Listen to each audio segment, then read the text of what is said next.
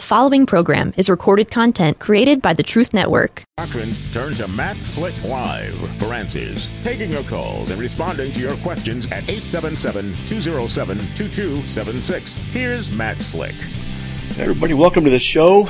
It's me, Matt Slick. I'm out of breath.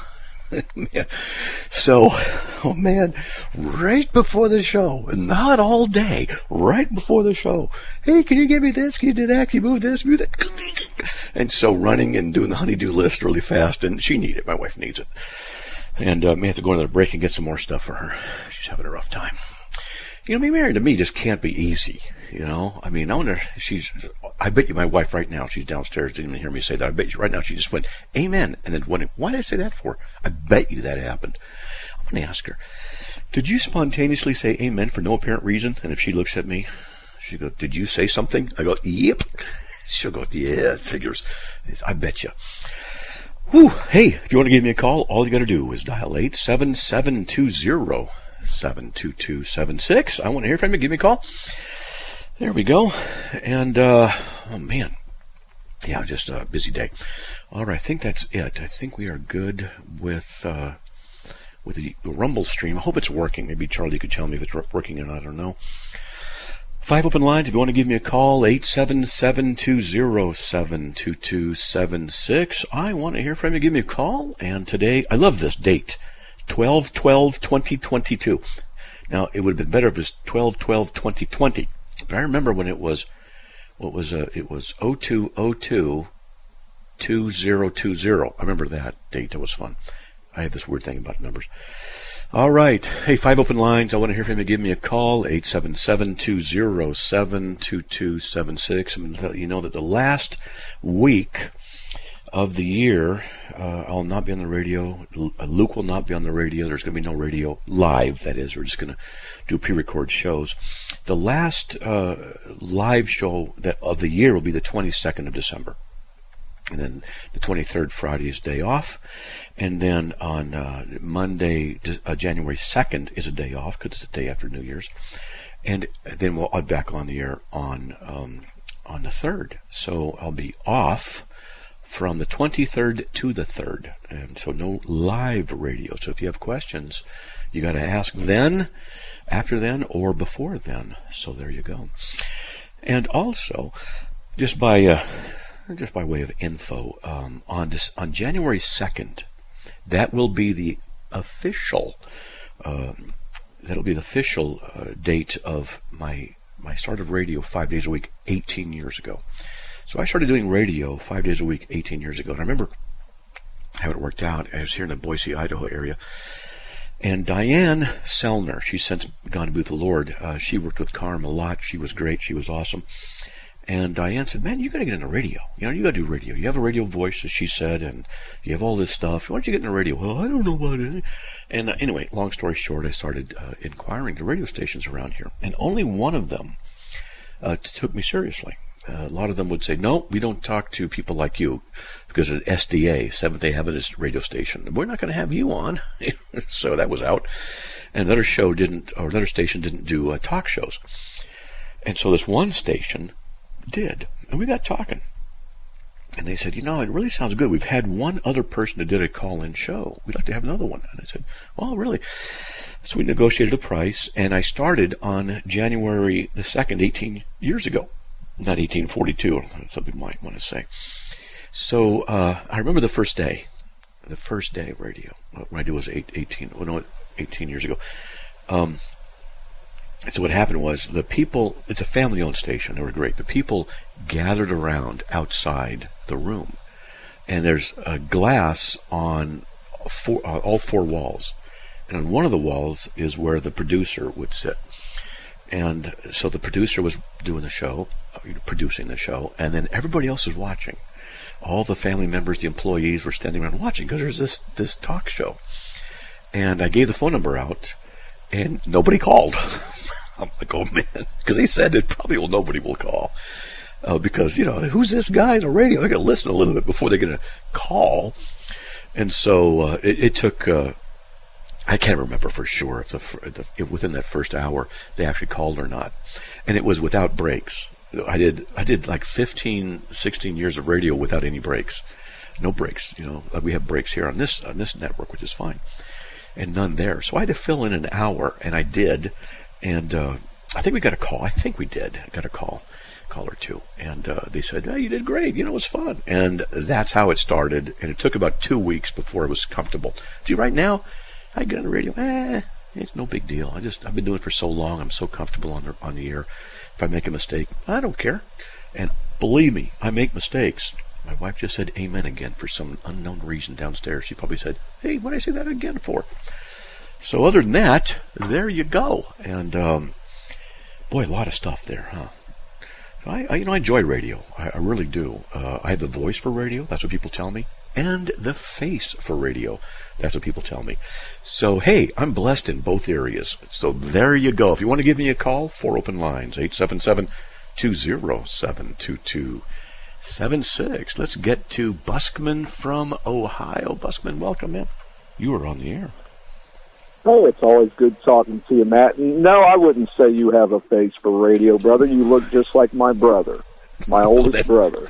That could be good or bad. It's actually good. Uh, okay. So you, I, I tuned in and watched you on, um, what was it, the, the uh, YouTube channel. I watched you live. And I was like, mm-hmm. oh, my gosh, he looks like my brother Chris. so, so anyway, that's a very, Poor very guy. high compliment. He was a good man. Oh, he was a good man. Well, that's good. And when people say that, hey, you look just like so-and-so, I say, oh, that poor guy. You know, that's what I say. But uh, my wife, she is, uh, she's very photogenic, um, and she's a good-looking woman. And so when she's on camera, she just looks good. I look like a... Yeah. a a bag of logs that rolled down a hill, but she looks good. so, so what do you got, big man? My question there, Mister Slick, who was Simon the Zealot, one of the twelve that Jesus chose, and what was a zealot, Matt? Okay, a zealot was a political group, a political movement. That's where we get the word zealot from. They were okay. almost fanatical in what they believed that should and should not be done, and they uh, were very politically motivated, and they even trained in uh, weaponry and things like that in order to foment rebellion and uh, a movement to uh, to resist the Roman Empire. They were zealots. Okay?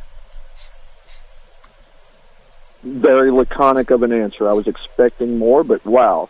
Why do you suppose... It's quick Jesus- and slick. I love that. I love that.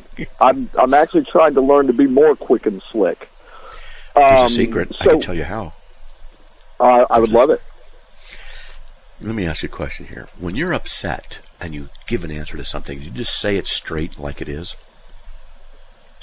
I do, and usually it's pretty salty. I'm a man of unclean lips sometimes, brother, that lives in a land of unclean lips. Well... Ne- if you never, could just get, never uh, cursing, but okay. Yeah. If you can get rid of the saltiness and retain the brevity, and you yeah. as a focus, that's the answer. I was doing it today uh, on on a chat thing, and someone asked me a question. I said yes. Dead quiet. Everybody else will give you a fifteen minute answer. Do you believe that Jesus yeah. is God in flesh? Yes, I do. Okay. Next. Next. yeah. What's what's you know? Well, why do you believe that? I'll, I'll say it's because the scriptures teach it, and I can give you the references if you're interested, and I can give you a dissertation or a, a Bible study on it if you want, but the Bible teaches yeah. it. You know, I want quick and slick answers. In fact, one, I'm having a problem on T V, uh, on YouTube, watching people, uh, these videos people will produce. Like uh, James Webb just made an incredible uh, discovery. It's a fifteen minute video. And, well, where's the discovery? Let's see it. Well, you know, back in eighteen forty-two, when they first started looking at the star, blah, blah, blah. Like, I don't care. What's the, you know, and so yeah. uh, this is the problem I have if I do videos. Well, what's the Trinity? One God in three distinct, simultaneous, co-eternal persons. They're each distinct from the other, but uh, they share the divine essence in the ec- in the uh, ontological Trinity, but difference in function in the ec- economic Trinity. Next. No, that's, that's me. I love uh, it. It works. It works great in marriage too. When you, when you, yeah, yeah, wife, amen. Well, your wife says, "Did yeah. you pick up the the avocados at the store?" No, I forgot. There's the and answer. It's truthful to the point. Yeah. Well, why did you that, not remember? That being uh, quick and slick is, is fruitful and to, or factual and to the point? Yes, it's a blessing that my wife has to deal with in my uh, direct answer ability that yeah. uh, just gives her the information. And and you know how ladies are. I love them. Uh, you know, did you get the avocados? No, I didn't. Well, what car did you take? Uh, the small one. And what route did you take? Uh, went north. And uh, how long were you in the store? Uh, Thirty-three minutes and forty-two seconds. Uh, you know, all these questions, you know. Yeah. And uh, so I say to my wife sometimes, I'll I'll say, no, I didn't get the avocados. I don't have any other information to any other questions if you were to ask so them to me. That's a stop to the other one, yeah. Yeah, and then she gives yeah. me this weird look. She does this a lot. She stares at me, her eyelids are half-masked, and she rubs her forehead. I'm like, what's wrong? I just gave a good answer. Yeah, she's got issues. Yeah. That's fantastic. The, yeah, the issues are two. They're called Matt and Slick. That's, that's her, those are her issues. That's anyway. Good stuff. Um, on the zealotry of Jesus' time in the first century there, Matt, um, what were they about? Were they Maccabean? Was, what was going on? Why did Simon, why why wasn't he just a, a, a rabbi wannabe or a fisherman?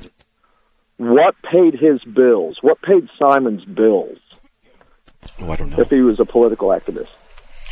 It doesn't mean that when they're political activists that they don't have farm work to do or families that okay. they take care of. Uh, it means, like uh, a lot of people, that they might be a, an engineer, a doctor, a waitress, waiter, and they are also a Democrat, a Republican, an independent, okay. you know, whatever.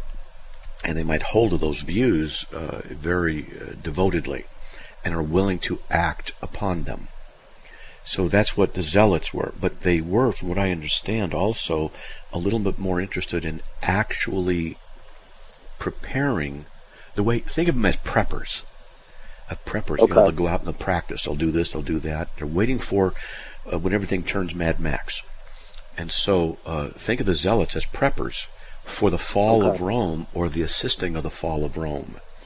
And they, it's a political movement, and so they would... Uh, They were ready. And so Judas was a zealot. And so one of the theories is, it's just a theory, is that he tried to force Jesus' hand by yeah. turning him in, forcing him to do a miracle to get the revolution started. That's just a theory. We can't substantiate it, but given the yeah. information, you know, it's a possibility, but you know, we don't know. But Simon the zealot, he, he wasn't the son of perdition. Um So what would Simon be in the twenty-first century then, Matt?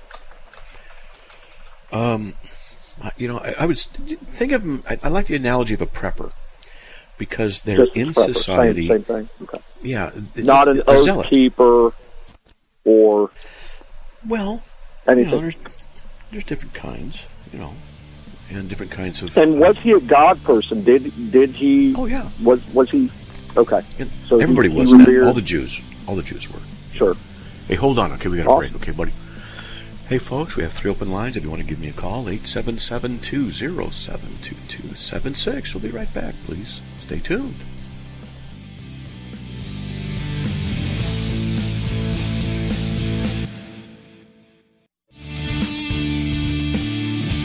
It's Matt Slick Live, taking your calls at eight seven seven, two oh seven, two two seven six. Here's Matt Slick. Hey everybody, welcome back to the show. Just want to say thanks for listening, and if you want to give me a call, all you got to do, whew, all you got to do is dial eight seven seven, two oh seven, two two seven six. Let's get back to Buskman. Are you still there? I am still here, Matt. All right. So okay. do we need more Simon the Zealots in our country today, Matt? Yes, but in a godly way. We need Christians who are zealots for the faith, not in a harmful, ungodly way. But we need them to um, be people who will be zealous for the truth of the gospel. We need that. We do. Do you think that we're lacking that as a nation based on what yes. happens in our Christian churches here in America? Yeah, there's a form of zealotry, but there's not a united zealotry. People are willing, as Christians, true Christians, to be able to stand up for the faith. But because we're so denominationally minded and subgroup and sub-churches working, it's difficult to get cross-pollination. So, for example, you know, I'm a, I'm a, a Calvinist who's all mill and, and believes in the charismatic gifts. Let's just say that I went to, to uh, twenty churches in the area, Baptist churches, Presbyterian churches, non-denominational churches, and I said, look, I'm a Christian apologist, and I'd like to offer my services, and you can check me out and do interviews, make sure I'm okay, just to be able to come in and maybe, if you are interested, answer questions, teach theology, and, and uh, answer about the cults and how to witness to Mormons, mm-hmm. and you know, just you know, I've been doing this for forty-two years. I'm not saying I got all the answers, but would you be interested? None would say yes. Hmm. Why is that, Matt? Well, they see my face for one thing, and then they're not interested. And then they hear my last name, and uh, Slick, not interested. And there is a sense, in my opinion, a sense of independence that um, wow. that, that exists. And I've actually thought about it years and years ago, was to be a, a, a roaming... Um, preacher, teacher, not, preacher's not the right word, uh, a teacher in different churches, and to to equip their people. And I'm not saying I can do a job that the pastors can't do, I'm better, I'm not saying that. But, you know, when you get a specialist who works on this mm-hmm. and can produce the information and go and provide, you know, you'd think it might be a good idea, but it's never, it's just not going to work. Churches don't want that. Wow, that's a shame, because I have been following CARM. Uh, I've been going to your website uh, for a, well since the mid or late nineties, Matt. And mid-nineties one of the first, started, yeah. Mm-hmm. yeah, one of the first uh, helps that you provided through your website was for when I was uh, speaking with some L D S folks. Um, mm-hmm. A couple young men showed up on their bicycles, and thanks to your Uh, uh, Christian Apologetics Research Ministry website, I was able to get a, I mean, just a wide, uh, bountiful amount of information of the Latter-day Saints, and I was able to speak the truth to them in love rather than just kick them off the porch. And that was, that's an awesome thing, Matt. So I, I do have to say thank you, sir, for all the research that you've done. And though you might, I, hey, if you're ever in the uh, Dayton, Ohio area, I would love to take you out for coffee, and, and I would love to be able to plug you into, you know, if I had the ability to, to plug you into a, a, a, the church that I would be a part of. Currently, I'm in between churches, actually. Keep me in your prayers. But I, I am interviewing. In fact, I'm using your, um, you have a list on CARM on how to find a good church. And I think those are excellent yeah. questions. So anybody out there listening to the Matt Slick show right now, he does have, if you're looking for a church like me, he does have a resource on his website that gives you a list of uh, of, of, of kind of a checklist of what to look for in a good, good, solid uh, Christian church. So thank you for that, Matt. But I would love to have you, you know, speak at a Bible study, or that would be awesome, honestly. Um, yeah, I, but once again, I'm a, I'm a Slick fan from, from way back. So, well, um, I appreciate that. But but thank you for what you do. And um, anytime I get a question that comes in my head, and, and out here in Ohio, if you come on at six p.m., um, I'm like, oh, I'm going to call Matt Slick and see if I can get this, because I've always wondered. Or it's funny, Matt, sometimes I'll run into a portion of my life, and I'm like, I don't quite know the answer to that. But, hey, Matt Slick comes on at six o'clock. So hold on, brother. Wait, either tune in, or, you know, I'll post the question to him, see if he'll put me on the air, or I, I glean the information from you, sir, and I download it to my friends, family, who's ever uh, inquiring of me of, of a certain topic. So you are you are an awesome uh, resource for those yeah. who uh, have the internet, or I'm listening to you on uh, one oh six point five here in Dayton, Ohio, and I, I just think, tell Stu Epperson thanks for reaching us down here in Dayton, because he's based in Toledo, if I remember right. That's where our repeaters start, is up in Toledo, Ohio, and I'm way southwest of Toledo. Okay. So just wanted to make a shout out, and, and thanks for the information on uh, on zealotry. Yeah, no problem. Um, you know, it's there on CARM, and, and thank you for your kind words. The goal is, uh, my goal is to equip the body of Christ, to give them information. Amen. I have a rare privilege of being able to do this full time, and uh, you know, I've been able to do it full time now for about seventeen years on CARM, just full time. And before that, I did it for many years with a job. And so, wow. uh, you know, I put it into CARM, and it's there for free, and, and that's it. We just want people to get grounded in the truth, you know. Yeah, and thanks so. for that, Matt. And and tell your dear wife that allows you to be on uh, the radio for an hour that it's it's she's really, if it is a sacrifice, it, it really is reaping a lot of rewards. I know it has in my life, Matt, and that's the truth, well, brother. She wouldn't call it a sacrifice. She'd call it a blessing, because I, I'm just not around her for that hour to bother her and ask her, you know. So she's like, no, go do radio. It's okay. Go do radio. So, you know, um, it took about twenty minutes after she said I do to say, uh-oh, I'm done. So I think that's what it was. Yeah. Yeah. Well, thanks for everything you do, Matt, and blessings to you. And I'm sure uh, I'll be calling the Matt Slick uh, live program in the probably in the near future. So thank you for being there, Matt. All right, man. And what, one last question. I'm going to look on Google Maps. Where, what city are you in? Dayton. Okay. The home of aviation. Oh, okay. Yep. The Wright cool. the Wright brothers, is their house is not too far from where I live.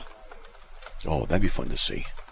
It oh, is. Good. And if you're ever in the Dayton, Ohio area, Matt, and all your listeners, come visit the Wright-Patterson Air Force Base uh, Museum. It's free. It's awesome. I mean, they have artifacts in there that will blow your mind. I take my daughter there. She wants to be a uh, she wants to be in, in astronomy, and she likes to go and see the NASA exhibit. And it's it's just it's just a really really good resource. I'm very very proud of it as a as a Daytonian. I actually grew up in a town just uh, southeast of Dayton, but uh, but it's considered the Dayton area, and uh, it's just it, it's it's an it's a wonderful resource. Uh, the Wright-Patterson Air Force Base Museum. Yep, and it's free. It, it all goes on all right. donations, so you don't have to pay to get in. All right. Well, praise God, man. Praise God. Thanks for calling, buddy. Appreciate it. Thanks, Matt. Bye-bye. All right. God bless. Okay. All right. Why don't we just jump on the air and get on with... Uh, oh, yeah, four open lines. You want to give me a call. eight seven seven, two oh seven, two two seven six. There's the break. Sorry, Ryan. Hold on. We'll be right back after these messages, folks. Please stay tuned.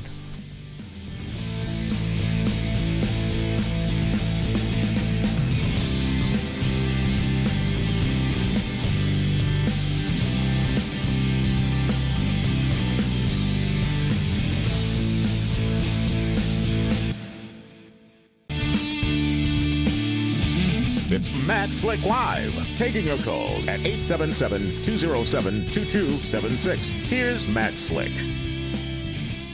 Everybody, welcome back to the show. We have uh, three open lines if you want to give me a call. And just let me remind you that we're doing an end-of-year matching funds drive. If you want to support the show and you want to uh, keep the ministry on the air and uh, other things, please consider supporting us. We ask five dollars a month. All you got to do is go to carm dot org, C A R M dot O R G, forward slash donate. All the information you need is right there. We ask five dollars a month, and whatever you donate, whether it's five dollars a month, more, or one-time donation, uh, it'll be matched. We have a, a donor who's going to match whatever comes in, and boy, do we need it. We could certainly use it. Please consider supporting us. Let's get to Ryan from Pennsylvania. Ryan, welcome. You're on the air. Um, thank you, Matt. I appreciate you uh, you inviting me to call anytime.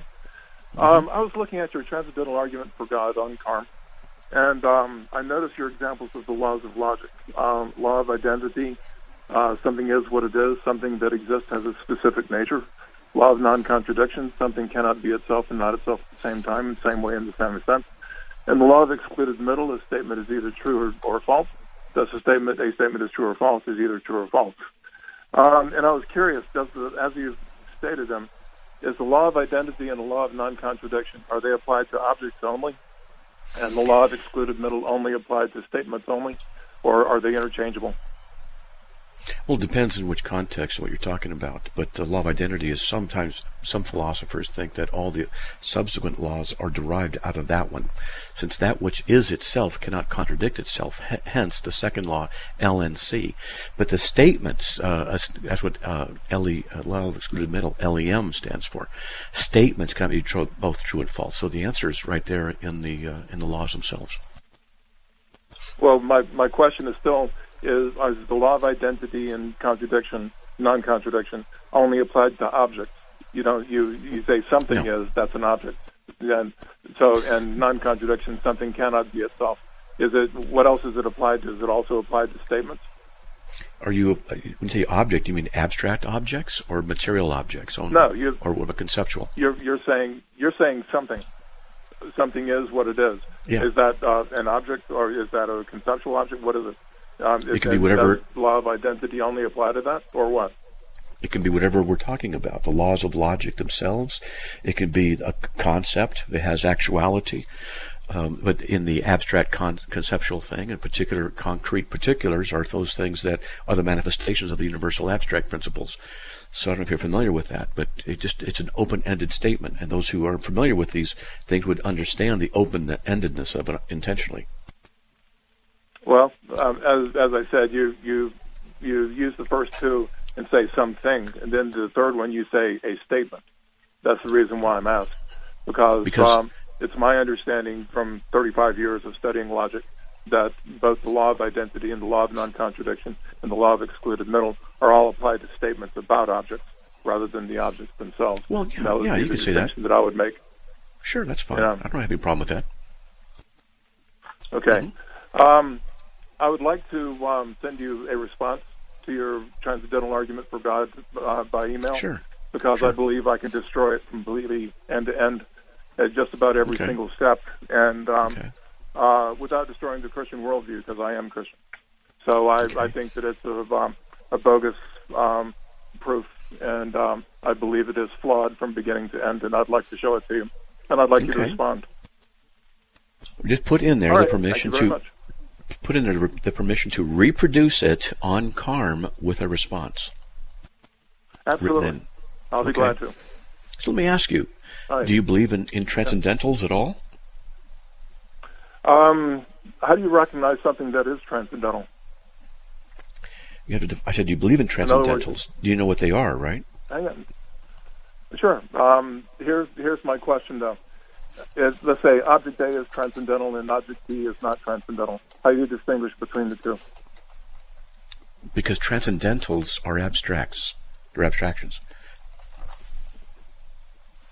Okay. Um, again, how do you recognize them? Uh, that one, one A, A is a transcendental and B is not. Like, for example, the idea are, of... of Of uh, the the it's a transcendental necessity to say A equals A, the law of identity. It's a transcendental. It's not dependent upon space and time for its validity. Hence the idea of transcendence. So the the nature of the law of identity is not dependent upon space and time. So hence it has transcendental quality. That's, we just recognize it by by looking at it. Okay, so a rock that weighs three pounds, or rock A weighs three pounds. Is that a transcendental, or is that not? The concept of rockness and weight has transcendental necessity, and we're talking about the manifestation here of the one and the many, the the issue of singularity, universals, and particular manifestations, and that's all that's going on there. Okay, if you're in, when you're talking about transcendental, is, uh, do I believe that there are some things that are always true? Sure, of course there are. If that is what you mean by transcendental, um, and um, so yes, I do believe in transcendentals if that's your definition. Okay, so then transcendentals have particular manifestations, right? Like duck, an individual duck, an individual tree, for example. The idea sure. of treeness is a transcendental, right? Okay. Okay, so I've yeah. got a question for you. What's the ultimate nature of the universe then? Is it one or many? Transcendentals or particulars? Well, the the problem was saying that uh, duck participates in duckness, and tree participates in treeness and things of that nature, is that you have completely adopted uh, Platonic idealism, and Platonic idealism has collapsed. And so, um, and there, there, there's nothing Christian, in fact, There's nothing more anti-Christian than idealism. It had its flower in the nineteenth century, and it has collapsed. So uh, you're borrowing from uh, not a Christian worldview, but a uh, pagan Greek worldview that preceded uh, Christianity. And uh, and again, that, that has uh, already collapsed and um, is um, uh, no longer relevant to uh, the Christian uh, worldview in a postmodern world. I reject Platonic idealism. I don't believe it's correct, and I have publicly stated that I reject it. And furthermore, it says in Romans one twenty, since the creation of the world, his invisible attributes, his eternal power and divine nature have been clearly seen. So God is Trinitarian in his nature, right? Correct. So how is his divine Trinitarian nature clearly seen in creation? Because he's the creator of it, just like uh, the uh, the artist um Uh, himself is inside a work of art or a piece of sculpture. He, he is immanent within his creation because he created it. Since God is both the one and the many, in that he is one being in three persons, that's why I affirm the truth of that actuality. And since the Bible says his divine nature is seen in creation, creation, in my opinion, is in three categories. We have uh, the material, we have the spiritual, and we have the conceptual. Now, the conceptual, in my, God's mind, is eternal, and God is in that spiritual category too. But the main areas that we understand are God's, uh, excuse me, the material world, the spiritual world, the conceptual world, which is Trinitarian in itself. And I see each of those having three subdivisions within themselves. So, would you then agree that the transcendental necessities and the things that we wouldn't know are actually reflections of the infinite knowledge of the mind of God? For example, tree-ness, which is something that God has created in His mind. And And then in the created order, we, we recognize particular trees. Would that not be consistent with the idea of God's divine nature being clearly seen in creation? No. Man, I love your answer. You made me laugh you because well, you, you gave a Matt answer. Just one syllable. Well, well, I loved it. Thing. Here's the thing. The reason we see God in his creation is because he created it. Just like we see the artist in uh, an artist's rendition of a uh, sculpture or a painting. We um, um, we um, see things like, and by the way, they're not um, abstract objects, but the laws of logic are extracted models from existence or reality.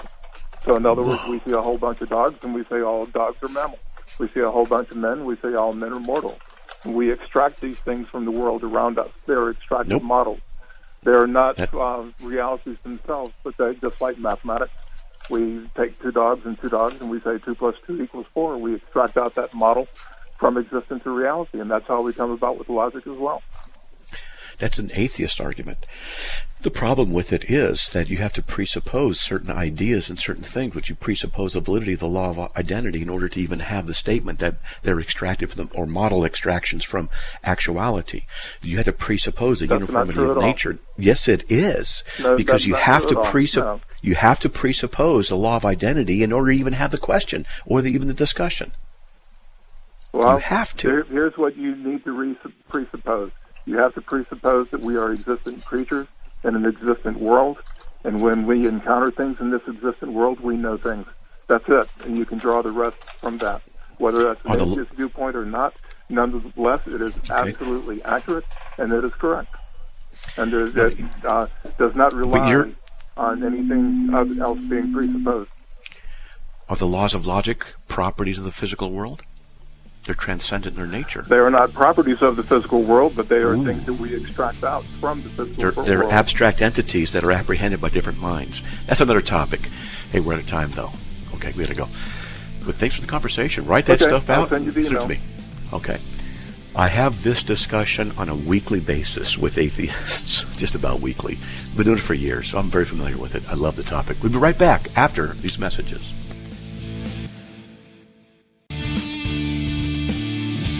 It's Matt Slick Live, taking your calls at eight seven seven, two oh seven, two two seven six. Here's Matt Slick. Hey, everybody, welcome back to the show. Now, for those of you who had no idea what that guy and I were talking about beforehand, uh, these are some of the topics I get involved with, with atheists and other groups um, on a regular basis, dealing with these kind of uh, highfalutin topics. And uh, I enjoy it, you know. And to me, it just shows the greater majesty and glory of God Um, and so, you know, there you go. If you don't understand it, that's okay. It took me a while to, to get it, uh, to be able to argue about it, uh, you know, at forty miles an hour.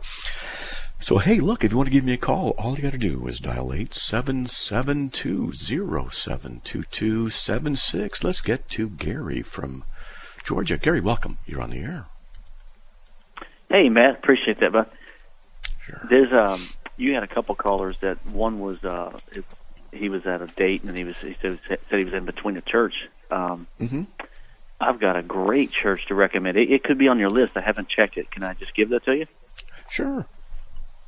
Yeah, it's called, uh, the pastor is Ken, but it's Quest. It's Quest Church in Middletown, Ohio.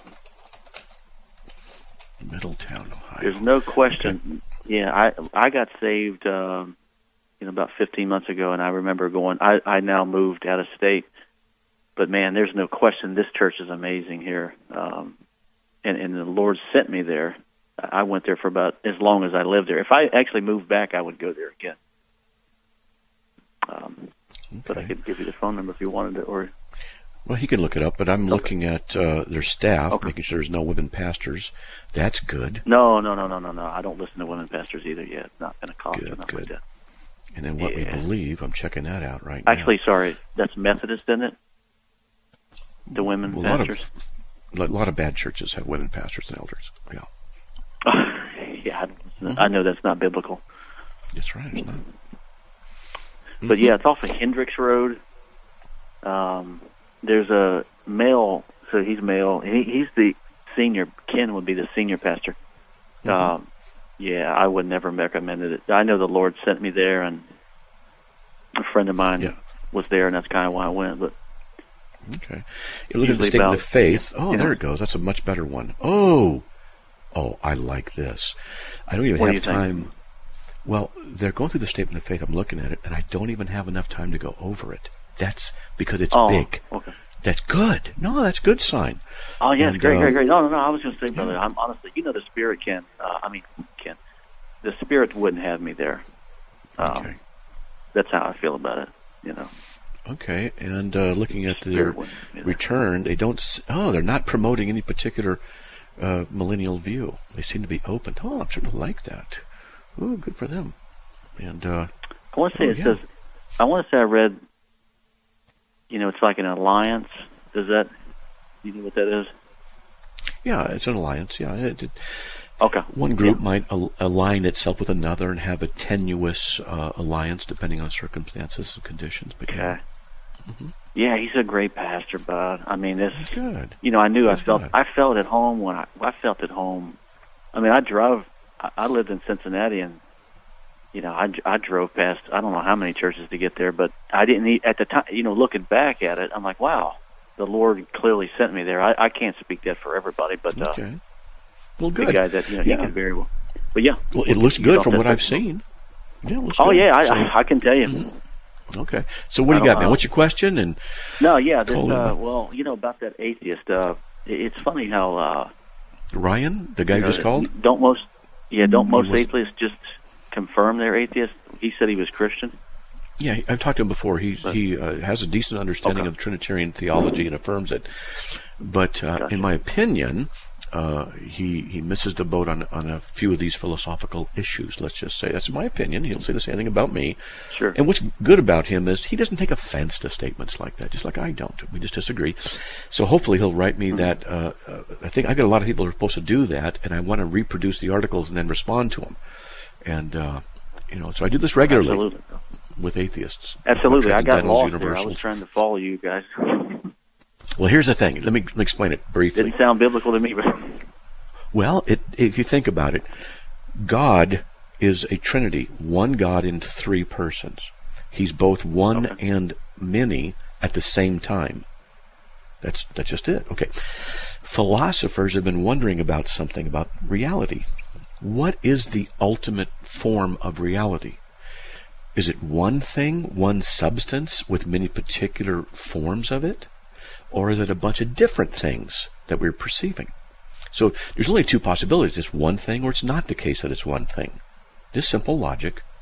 So if it's one thing, and everything's the same one thing, and trees and ducks and statements and people and water and clouds, then if it's all one thing, how's that possible? It doesn't quite make sense. And if everything's one thing, how do you have distinctions by which you can make truth statements? So it, it's just part of the discussion. If everything's many, like a bunch of trees, a bunch of birds, you know, each individual tree and each individual bird, the individual things are what's ultimate. That's what the universe is made of, of particulars. Well, if that's the case, how do you bring unity to them? Since the a bunch of trees, you understand the concept of tree. What unites them? Is it an imposed idea? I see those multiple trees, so I'm going to conclude that there's a quality called tree-ness. But if that's the case, what about your brain? Does it say the same thing? Because if it does say the same thing, then how are we saying the same thing? But what if it disagrees, and your idea of tree is different than mine? Well, then how do we know which is correct, which is the universal truth? So that undermines truth values as well. This is a serious discussion that's been going on. And what the discussion does is set one against the other. The one, tree-ness, or individuals of trees, and they say one of those is ultimate. That's the wrong approach. In Christianity, the one and the many are, are equally ultimate in the nature of God. God is the author of tree-ness and the author of individual trees. They have their coherence in the mind and work of God and in his creative work. Neither one is ultimate, but God is ultimate, who's behind them all, and we look to the ultimacy in him. And that's the solution of the Trinity. That's the short version of stuff. Amen to that, bud. Yeah. I, I could add more. Trust me, I could add more. But I don't yeah, want to you're right about people that going forty miles an hour. I'm like, oh yeah. man, I gotta. Yeah, yeah, I don't want people to go comatose while they're driving. You know, some of those guys get exhausted. I'm, oh, yeah, I'm sitting at home. I'm, I'm just standing. Well, here, check this out. Okay, I'll have a little more fun. So there's three realms: material, spiritual, and conceptual. Material is time, space, matter. That's three. Spiritual is God, man, and angels. That's three. Conceptual is knowledge, reason, and ethics. And that's three. Oh, okay. Didn't I? So I see the Trinity, not just the being of God. He's the creator. He happens to be triune. But I see the Trinity as the creator of all things, but the condition of existence itself that's reflected in the nature of God. So the actuality reflects God's Trinitarianism. Actuality consists of the material, spiritual, and conceptual realm, and each one of those is derived into three itself. I see the realms of existence as Trinitarian, and each of those to have threeness and within them as they reflect God, because it says his eternal power and divine nature are seen in creation. Well, I started thinking about that. Well, what does that mean? His divine nature. His divine nature is Trinitarian, but it's also one, one and many. So we can understand that reason, for example, is what we're talking about, the laws of logic. They are universal, that's one, with particular manifestations of them in your brain and my brain. That's many. And God's behind it all. Anyway, that's a little bit more, but I don't want to get too much into it because I'll kill you guys because it'll go. Yeah, one last thing real quick. Now, they're all they're sure. all equal. So the Father, Son, and the Holy Spirit is, is all equal. Right. Yes. Right? Okay. Equal, equal in their ultimacy, yes. Yes. Good, now, within the doctrine of the Trinity, we have the equal ultimacy of the Father, Son, Holy Spirit, but there's a hierarchical um, difference. It is the Father who sent the Son, and it's the Father and the Son who send the Holy Spirit. There is within this discussion what's called the eternal generation of the Son, where the Son proceeds from the Father. So people will ask the question, does it then mean that the procession of the Son from the Father means he had a beginning? If he had a beginning, then how can he be divine? So this is called temporal procession, that there was a beginning in time or in the existence of God when the Word was not and proceeded and was generated from God the Father. That would be a heresy. Then we get into the solution here of what's called temporal priority. in that the three members of the Godhead always had their eternal existence, or the three persons, but that uh, logically one is generated from the other, but that they are each eternal. How that works, I don't know. But it's like electricity and light. When both are in the light bulb, uh, then light is present. But electricity is what generates the light, not light generating the, the electricity. But both are there simultaneously from the very beginning. And that's, I use that logical analogy that's called logical priority in relationship to the Trinitarian essence. There are things about God we cannot comprehend. But I'm enjoying the discussion and, and the examination of the very nature of God's essence in all things. And and before it was, well, God just made the physical world and he's outside of it and he looks into it and we, we act. I'm thinking, wait a minute, there's more to it. Even in the idea of our understanding of actuality, God is necessary for us to even have that ability to understand. And that the very nature of reality exists itself, the nature of logic and reason, conceptuality, uh, transcendentals, all of these are, they have their place because they reflect the mind of God. And so when I'm thinking like this, I'm thinking, there's something more that is so awesomely beyond the comprehension of our existence, of how God relates to actuality. It's like mathematics. Why does mathematics work in a physical world? Math is conceptual. Math occurs in the mind. You don't find two plus two equals four under a rock. I'll say two plus two is four, or what's three times three, and you'll give me the answer. three times three is nine. Well, that's because it's a conceptual thing. Why does the conceptual consistence of actuality work in the real world? Now, Ryan said we observe these things, the ideas of logic, in patterns, but in order to see that, you have to exist, you have to have a mind, you have to presuppose certain things in order to be able to recognize consistency, and you have to assume universality in order to recognize patterns. Because if there's not a universal system of, of regularity, you can't trust that your conclusions are universally true. And so what must be in place for the this the, the mathematics to work in a physical world? And I've been thinking about this for a long time. And I don't have the answers. I'm not that smart. There are guys out there who make me look like an idiot. And, oh, it's true. And so they, they write these articles. Why does math work? Well, the, I'm thinking it works because the Trinitarian essence of God, who is the one and the many, and the universals of mathematical truths exist in the mind of God, and he has somehow connected them to actuality, and God himself is a bridge between the actual and the potential in his own mind, and that everything has its place of substance in him who holds all things together, even our transcendental necessities. If that made any sense. Oh, man. And there's the music. We got to go. Sorry about that, brother. But you got me going. Call back tomorrow. We'll talk some more. Yeah. All right, brother. God bless. Hey, everybody. Whew, that was fun. Talk to you tomorrow. Another program powered by the Truth Network.